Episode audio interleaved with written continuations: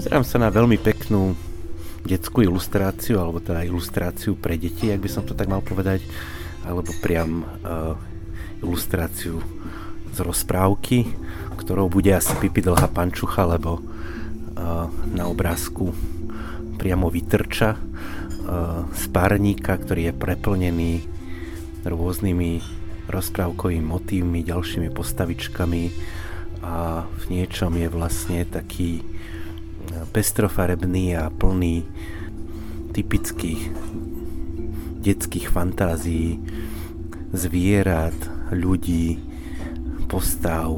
V podstate je to taká, taká čudná kuchyňa na párniku s chobotnicou, veľrybou, opicou a všeličím ďalším. Presne toto si pamätám z detstva. To je z Pipi dlhej pančuchy, to mala moja babka na chate a to som si čítal pred spaním. Za, za mňa to je že veľmi nostalgický obrázok, keďže som si, keďže som toto videl najprv pred film, som najprv čítal toto pred filmom, čiže potom ten film sa mi nepačil, lebo tieto obrázky mi evokovali Pipidlhú pančuchu a nie to, čo som videl na obrazovke. Čiže ale vidím tam loď, tú pirátsku loď jej oca sa mi zdá. Či áno, to bude to. Počúvate podcast Oči do Korán, ktorý vám bude prinášať rozhovory o umeleckých dielach. Tento podcast vznikol ďaká spolupráci s Galériou mesta Bratislavy, ktorá poskytuje diela zo svojich zbierok a aktuálnych výstav. Úvode ste mali možnosť počuť opis diela od náhodne oslovených ľudí, neskôr nám o ňom porozpráva samotný autor, autorka alebo teoretik umenia. Moje meno je Monika Pasko Mikišková a budem vás prevádzať týmto dobrodružstvom spoznávania umenia.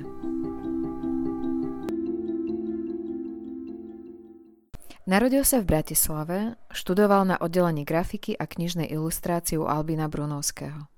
Slovenský maliar a grafik, autor bajných bytostí, tento rok oslavil 70 rokov. Široká verejnosť ho pozná vďaka ilustráciám knihy Pipi Dlhá Pančucha, Janko Polienko či Pan Tragačik. Originály z Pipi Dlhej Pančuchy môžete aktuálne vidieť na výstave Toto je príbeh ilustrácie v galérii mesta Bratislavy. Dnes sa rozprávam s Petrom Kľúčikom, ktorého som netradične navštívila v ateliéri na Panenskej ulici v Bratislave. Ahoj Peter. Ahoj, ahoj. Na začiatok eh, by som ti dala takú zahrievaciu otázku.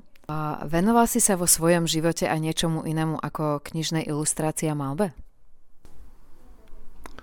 Niečomu inému? No tak všeli čomu, ale hlavne teda som sa celý život venoval uh, malovaniu, kresleniu už od malička. Ale áno, no tak ja som uh, v mladosti uh, som, venoval som sa klasickej gitare. Hral som na klasickú gitaru. Ako amatér, to bol len taký môj koniček, ale v podstate asi od strednej školy celý život som sa tomu venoval ja som sa už vtedy začal venovať vážnej hudbe už na strednej škole a veľmi ma zaujímala vážna hudba a vždy som závidel svojim všelijakým kamarádom, e, ktorí vedeli hrať na hudobné nástroje.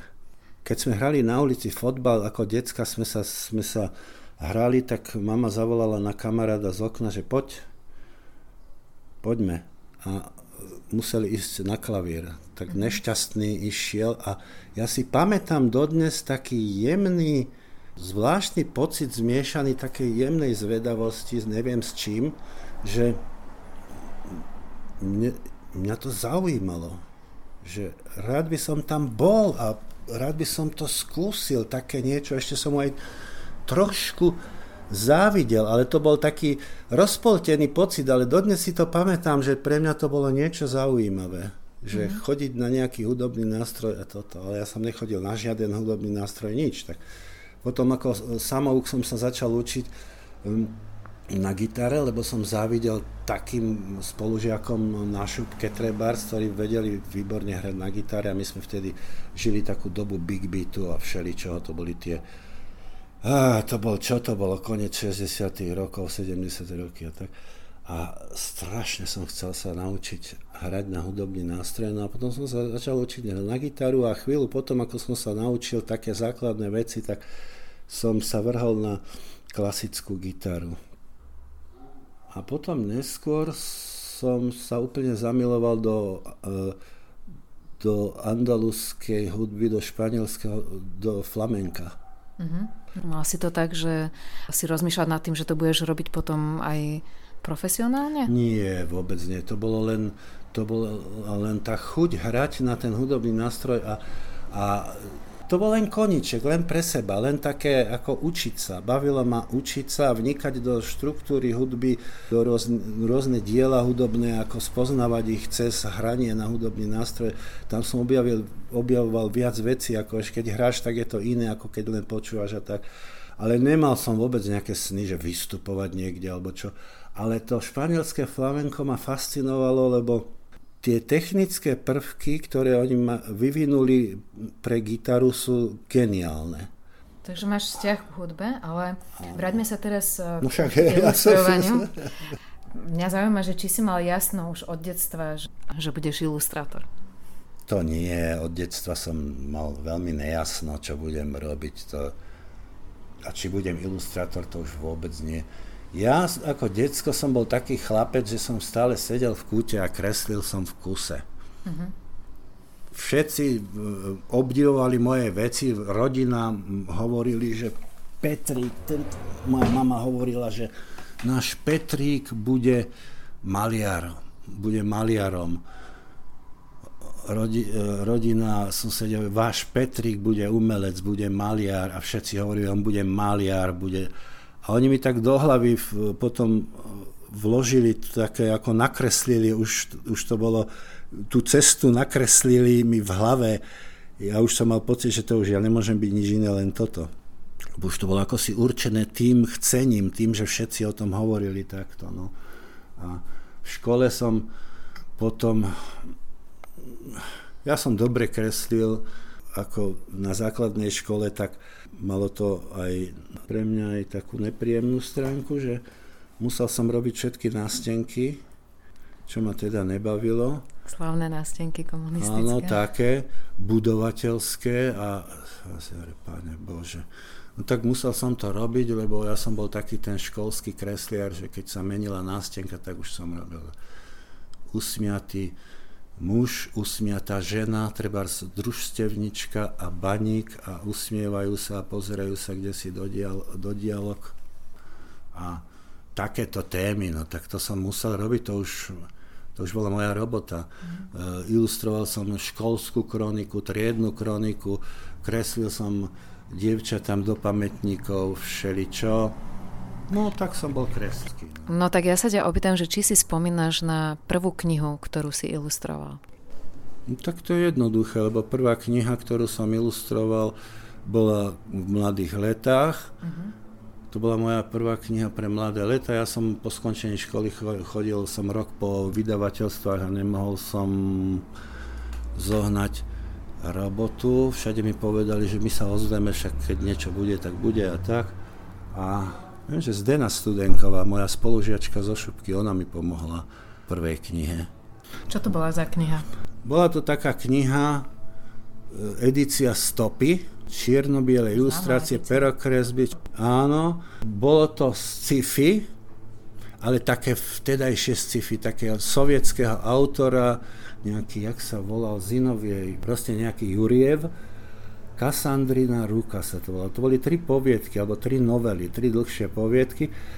Sci-fi, no tak sci-fi ma moc nebavilo, ako kresliť. Výtvarne to nebolo pre mňa vďačné, lebo vtedajšie sci-fi boli také tie, že letia v rakete do čierneho vesmíru a teraz plavia sa tým čiernym nekonečným vesmírom a samé stroje sú tam, prístroje, rúry a neviem, všelijaké takéto šroby a to ma teda nebavilo. Skafandre, hovorím, pane Bože, tak to je teraz na tomto sa ukáž, čo vieš.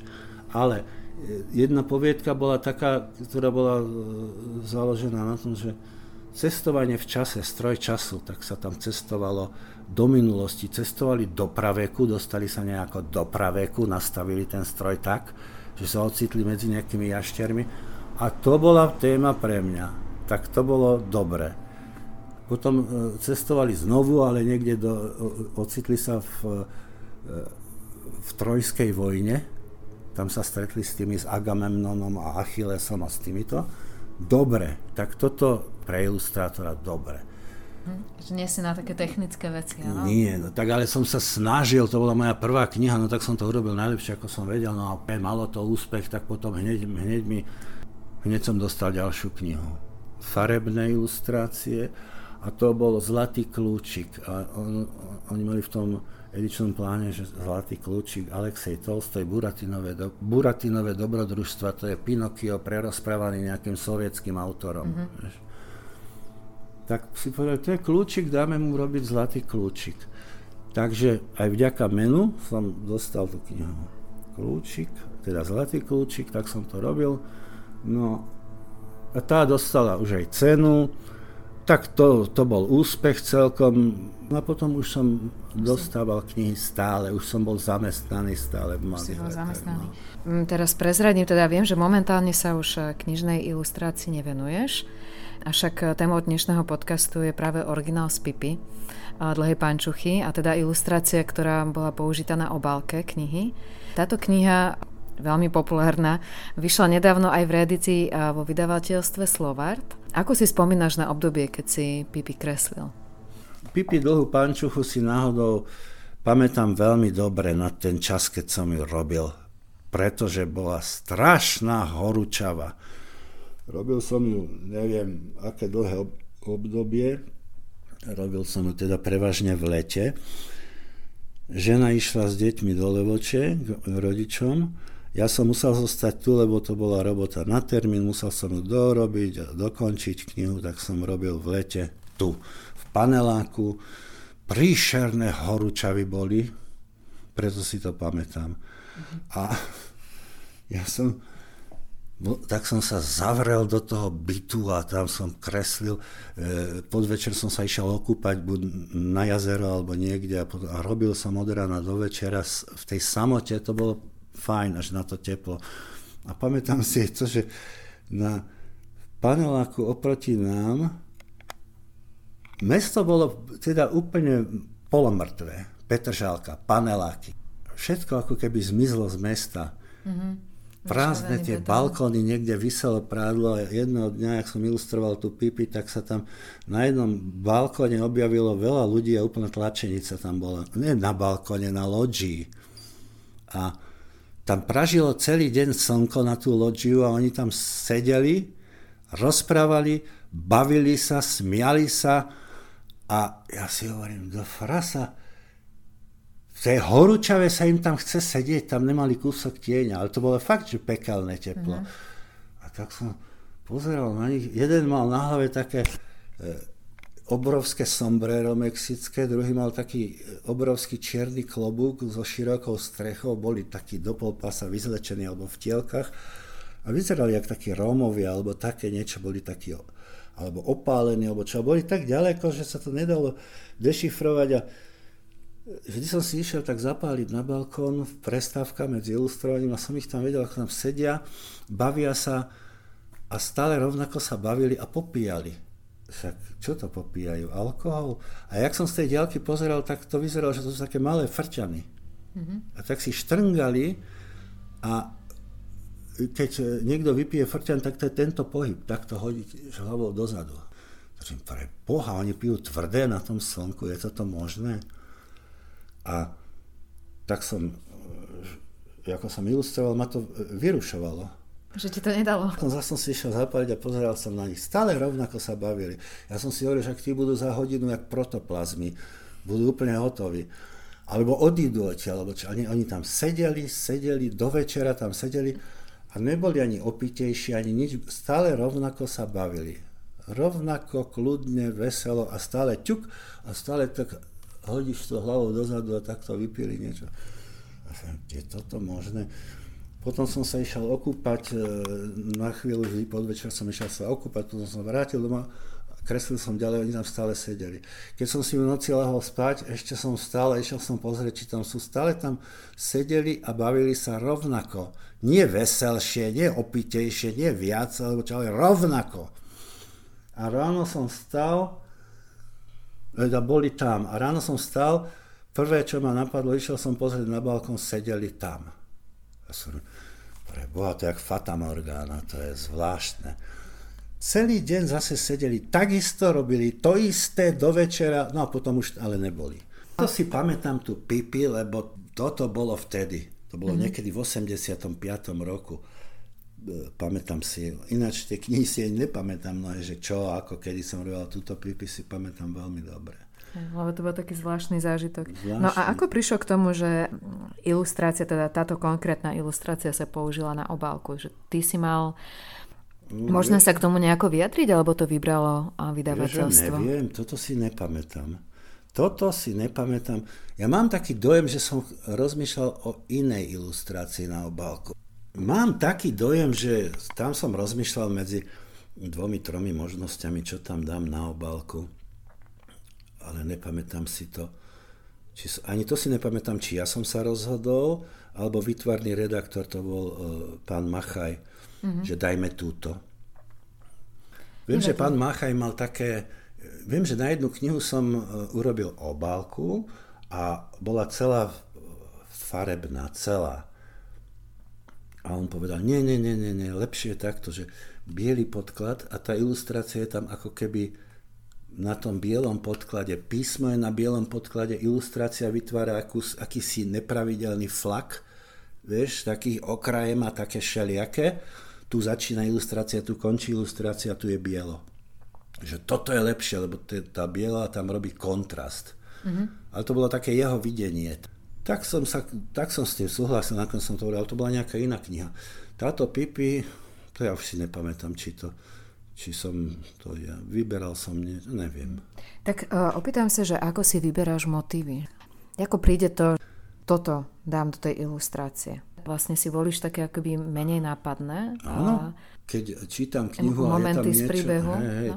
keď čítam knihu, tak vždy sa mi, keď prídem na také miesto, ktoré považujem za nápadné, Aha. za výrazné, tak si poviem, aha, ilustrácia, celostranová ilustrácia, toto bude. Ja si urobím takú mapu knihy, keď idem ilustrovať. Taký cestovný poriadok, alebo takú nástenku, ale nie je to na stene, ale je to taký hárok výkresu, takto preložený raz, dvakrát a tam si a začínam čítať knihu, teraz ju čítam a píšem si tam strany a kapitoly. A teraz si poviem, aha, toto, toto budem ilustrovať, toto je dobrá situácia, toto je scénka, to je dobré tak si poznačím celostranová ilustrácia a tak ďalej. A farebnými onými si to tam potom, už keď to mám zaplnené celé takéto červenou, zelenou, všelijakými farbami, to tam mám počmárané, takže to je tak, že dané je toto, že v knihe má byť, povedzme, je 10 celostranových ilustrácií, 12 polstranových, 13 e, malých do textu maličkých ilustrácií plus jeden frontispis plus obálka. To je zadanie a s tým musím ako rátať. Takže keď čítam knihu, tak si hovorím, tu je celostranová, tu je celostranová, tu je celostranová. Medzi tým nejaké polstranové. Musí sa to striedať, aby to malo rytmus. Nemôžem dať, že tri celostranové husto za sebou a potom dlho nič a dve polstranové a podobne. Ne, tak musí to mať ten rytmus, takže potom si rozmýšľam, tak čo vyhodím? Čo tam nedám? Toto to, to sú také situácie, dve, obidve by som dal tak toto bude polstranová a toto dám na frontispisu. Alebo tak, takže mhm. rozhodujem sa, čo. Že to je taký takže proces. Je to proces, musím s tým rátať, aby to malo ten rytmus. No. Musí to byť rozložené, musia byť tie ilustrácie po celej hrúbke knihy. No.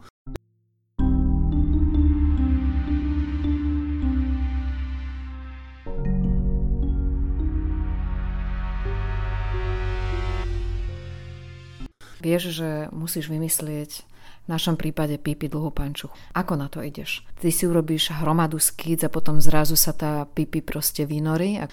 Alebo... Nie, nie, nie. Ako? Nie. Konkrétne, čo sa týka tej pipi, tak to som hneď vedel, ako ona vyzerá. To je ako, že tam nebola iná možnosť. Uh-huh. Mne sa hneď objavila v hlave jej tvár a všetko a ešte neviem jednu vec, lebo bol taký švedský film vtedy, možno zo 70 rokov, alebo kedy v televízii bežal o Pipi dlhej pančuche, bola taká rozprávka, taký seriál. Mm-hmm. Tá bola dokonalá, tá, tá sedela úplne. Či, či ona bola moja predloha, alebo či až potom som videl ten film alebo seriál, to si nepamätám. Ale viem, že keď som čítal tú knihu, tak hneď sa mi objavila tá Pipi a vedel som, že musí byť takáto a iná nemôže byť. Proste ako typ, ako fyziognómia, úplne som ju videl. Nemusel som hľadať e, črty tváre, Mm-hmm. Či bude mať špicatý dlhý nos, alebo malý, maličký, alebo široké ústa, alebo také, alebo podlohová stagulatá, alebo neviem čo. Ne. To bolo úplne jasné. Ide o to, že ona je ako, tá kniha je dobre napísaná. Keď je kniha napísaná tak nejako zlé, nejaké krčovito, alebo si, sila, silene, sú tam veci, ktoré akože chcú byť, tak horšie sa to ilustruje ako dobre napísaná kniha, lebo tá je presvedčivá.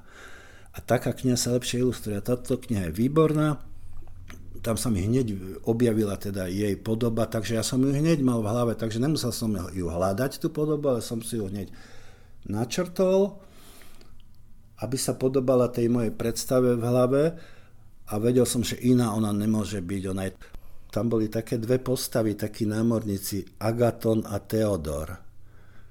Takí dvaja dlháni námorníci, takí dvaja, ako by som povedal, trkvasy, takí dvaja bibasy nejakí. Ona ich tak dobre opísala, tá Astrid Lindgrenová, že hneď keď to čítaš, vieš to literárne, ten literárny opis, ktorý ti nechá na teba tu, ten výsledok vizuálny, ten dojem z tej postavy, to je úžasná vec. Ja som tam vtedy rozmýšľal, ako, majú, ako by mali vyzerať. Ale u nich to tiež nebolo, u týchto dvoch, Agaton a Theodor, to nebolo ťažké, lebo hneď sa mi objavili takí dvaja, vyzerajú úplne šibnuto, prehnane, ale tiež som nemusel veľmi hľadať tú ich podobu, aj keď tam bolo viac možností. Tá Pipi bola jednoznačná, ale ty to boli také, že ako ich urobím, tak som ešte prehnal, pretiahol som tie postavy. A toto bolo veľmi, pre mňa to bol veľmi výrazný motiv na ilustrovanie. Také dve postavy takých dvoch trotlov smiešných. Ale tá, to, ako ich odpis, opísala Astrid Lindgrenová, bolo tak silné, to ti vytvorí takú predstavu, že máš chuť to nakresliť. Nevieš ako, ale máš chuť to nakresliť. A keď to nepôjde, tak ešte raz a ešte raz. To bol taký prípad, že hľadania podoby alebo tak. No, tak a teraz sa opýtam, že či si archivuješ skice? Počula som, že veľa skicuješ. Máš odložené tieto skice? Mám, oh, hej? ale neviem kde. Mám strašný neporiadok v tých starých doskách. Mám, ne, ne že archivujem, nero, nerobím v tom nejaký poriadok. Oni proste tu niekde všeli, kde sú a akurát je, sú archivované z toho dôvodu, že nevyhadzujem veci takéto ja tu mám haldy veci, občas natrafím na niečo a si poviem, jej, toto bolo to, toto bolo tamto. Um, veľa mladých ľudí robí s digitálnou ilustráciou. Mm-hmm. Aký máš ty vzťah k digitálnej ilustrácii? Čo, ne, neviem, ja, ani, ja keď vidím ilustrácie, neviem, ilustrácie v dnešnej dobe, ani neviem, či to je digitálne alebo aké. Vôbec o tom nepremýšľam. Som obklopený digitálnym svetom. Mám počítač a všeli, čo je digitálne, ale ja mám rád práve tú perokresbu, mám rád tú kresbu, mám rád tú roztrasenú linku alebo akúkoľvek linku, ktorá je osobná nejaká, že niekde je roztrasená, niekde je istá, niekde je úplne ako vystrelená. Mám rád to, tú kresbu, tú ľudskú kresbu. No a vieš, to je ako... Rád som vždy kreslil a mal som rád e, šrafovanie, rôzne spôsoby šrafovania. Mm-hmm. Mal som rád staré rytiny Mal som rád, aj mám rád lepty. Napríklad Rembrandtové lepty majú také čaro v sebe kvôli tej nervóznej a všelijakej a zároveň veľmi istej kresbe a také len tak nahodené a kašlem na to a ďalej a poďme. A tá presnosť a to, to ako vystihol niečo len jednou čiarkou a teraz to šrafovanie, vždy som mal rád toto, ten, práve to je tá ľudská ruka, ktorá to robí. A to ma vždy zaujímalo a rád som to skúmal. Takže takéto veci som mal rád, no ja neviem, čo tam digitálne, na tom by sa, to sú iné, iné kúzla, ktoré sa dajú robiť je to digitálne, iný prístup, to je áno. iné. Je to iný prístup. No, možno môžeme posluchačom prezradiť, že my sme vlastne susedia z ulice a vždy, keď idem okolo, tak e, vidím, ako v okne svietiš, keď pracuješ. Aký máš denný režim? Obrátený, taký, že robím dlho do noci. Malujem ešte niekedy aj o 4. E, v noci. O tretej normálne, o 4. a tak keď, keď dlho robím, už sa mi nechce prestať. Vtedy sa najlepšie robí, keď dlho robím. No a potom do obeda pre mňa to je ako, to je nič. Spím dlhšie teda do obeda, potom sa preberem a motám sa a všelijako sa toto ešte. No a potom po obede začínam pracovať. Mm-hmm. V noci som hore, čak to vidíš z ulice, že tu sa stále svieti. A to mi každý hovorí, že, že vidím ťa, svietiš tam. A že, no, Mne prišlo ale, práve zaujímavé to spomenúť, lebo nie každý tak dokáže fungovať. Tak, áno. Len Rob, Rob, áno, my sme ťa len pozdraviť chceli. Rob, ahojte. Ja už som to spomenula, teraz sa, sa už ilustrácii moc nevenuješ, ale zaujíma ma, že prečo. Môžeme prezradiť, že viacej maluješ a robíš grafiky? No, vlastne, keď som ilustroval, ja som si myslel, že budem ilustrovať stále. Že potom vlastne ja som prestal ilustrovať, ale to bolo spontánne. To nebolo, že už nikdy nebudem ilustrovať alebo také niečo. To vzniklo tak vlastne, že ja som e, robil jednu knihu za druhou. A čím dlhšie to, táto, toto trvalo, tak som túžil potom, že musím si už urobiť aspoň tak pol roka alebo rok prestávku, neilustrovať a venovať sa voľnej tvorbe. Strašne som túžil mal, namalovať pár obrazov, olejov a urobiť nejaké grafiky. Len tak, len tak. Voľná tvorba. Ale nemal som na to čas nikdy pri tom ilustrovaní. Keď som aj chcel robiť grafiku, stále som myslel na tú knihu, ktorá ešte nie je hotová a tak ďalej. Mm. Tak som si povedal, urobím si takú sám, takú dovolenku, takú prestávku. Ale čím dlhšie som ilustroval v tých mladých letách, tak mi dávali, stále lep, dávali mi stále lepšie a lepšie knihy, také, čo mi sedia. No a teraz odmietni to. Tak som si povedal, dobre, tak až túto knihu zilustrujem, potom si urobím prestávku. Zase, to isté. Zase som nevedel odmietnúť. Napríklad Robinsona Crusoe som robil. No tak toto neodmietnem. To je moja, to je taký ten žáner, čo mne sedí.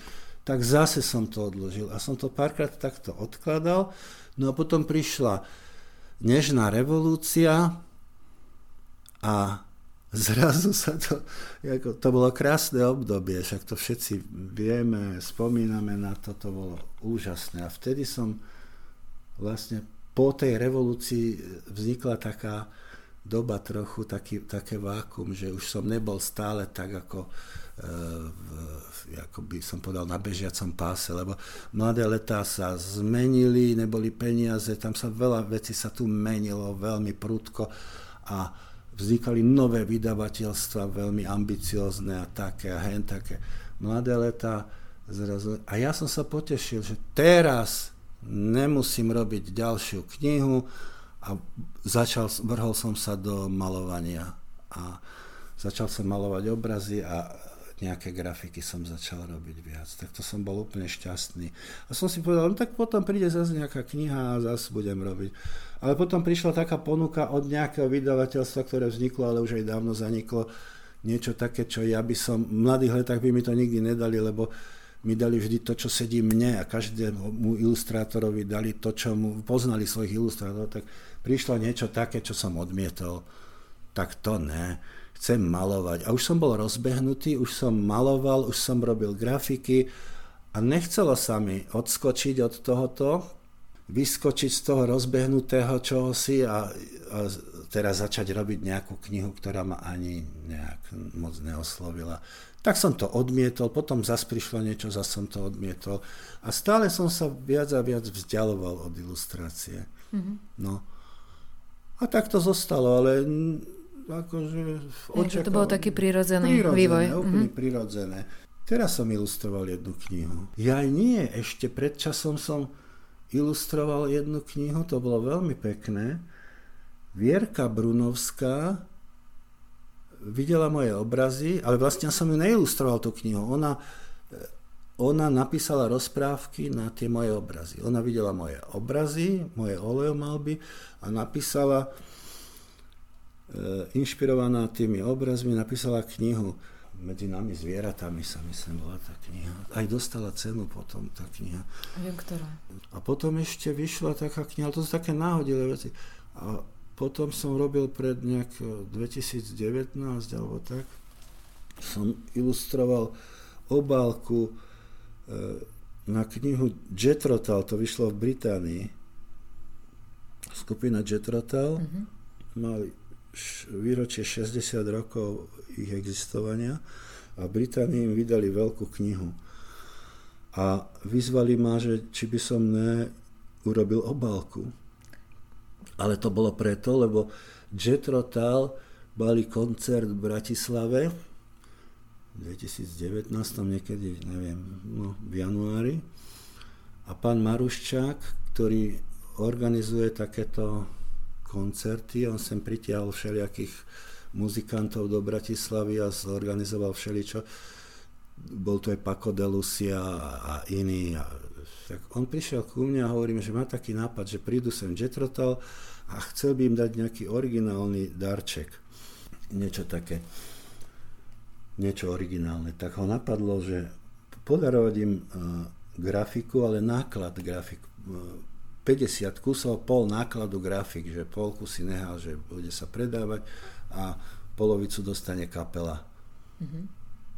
Grafika Jetrotal. Tak som to urobil, tú grafiku. Koncert bol, on im odovzdal tú grafiku ako darček a potom mesiac potom sa mi ozvali z nejakého vydavateľstva z Británie, že, že kapela by chcela, aby som im robil obálku, tak som ju urobil. Ale to sú len také náhodné veci, to tak ku mne tak prišlo, no, ako ponuka. No. Ďakujem veľmi pekne za rozhovor. Som sa dozvedela kopec vecí zaujímavých, ktorých aha, som ani no. nevedela.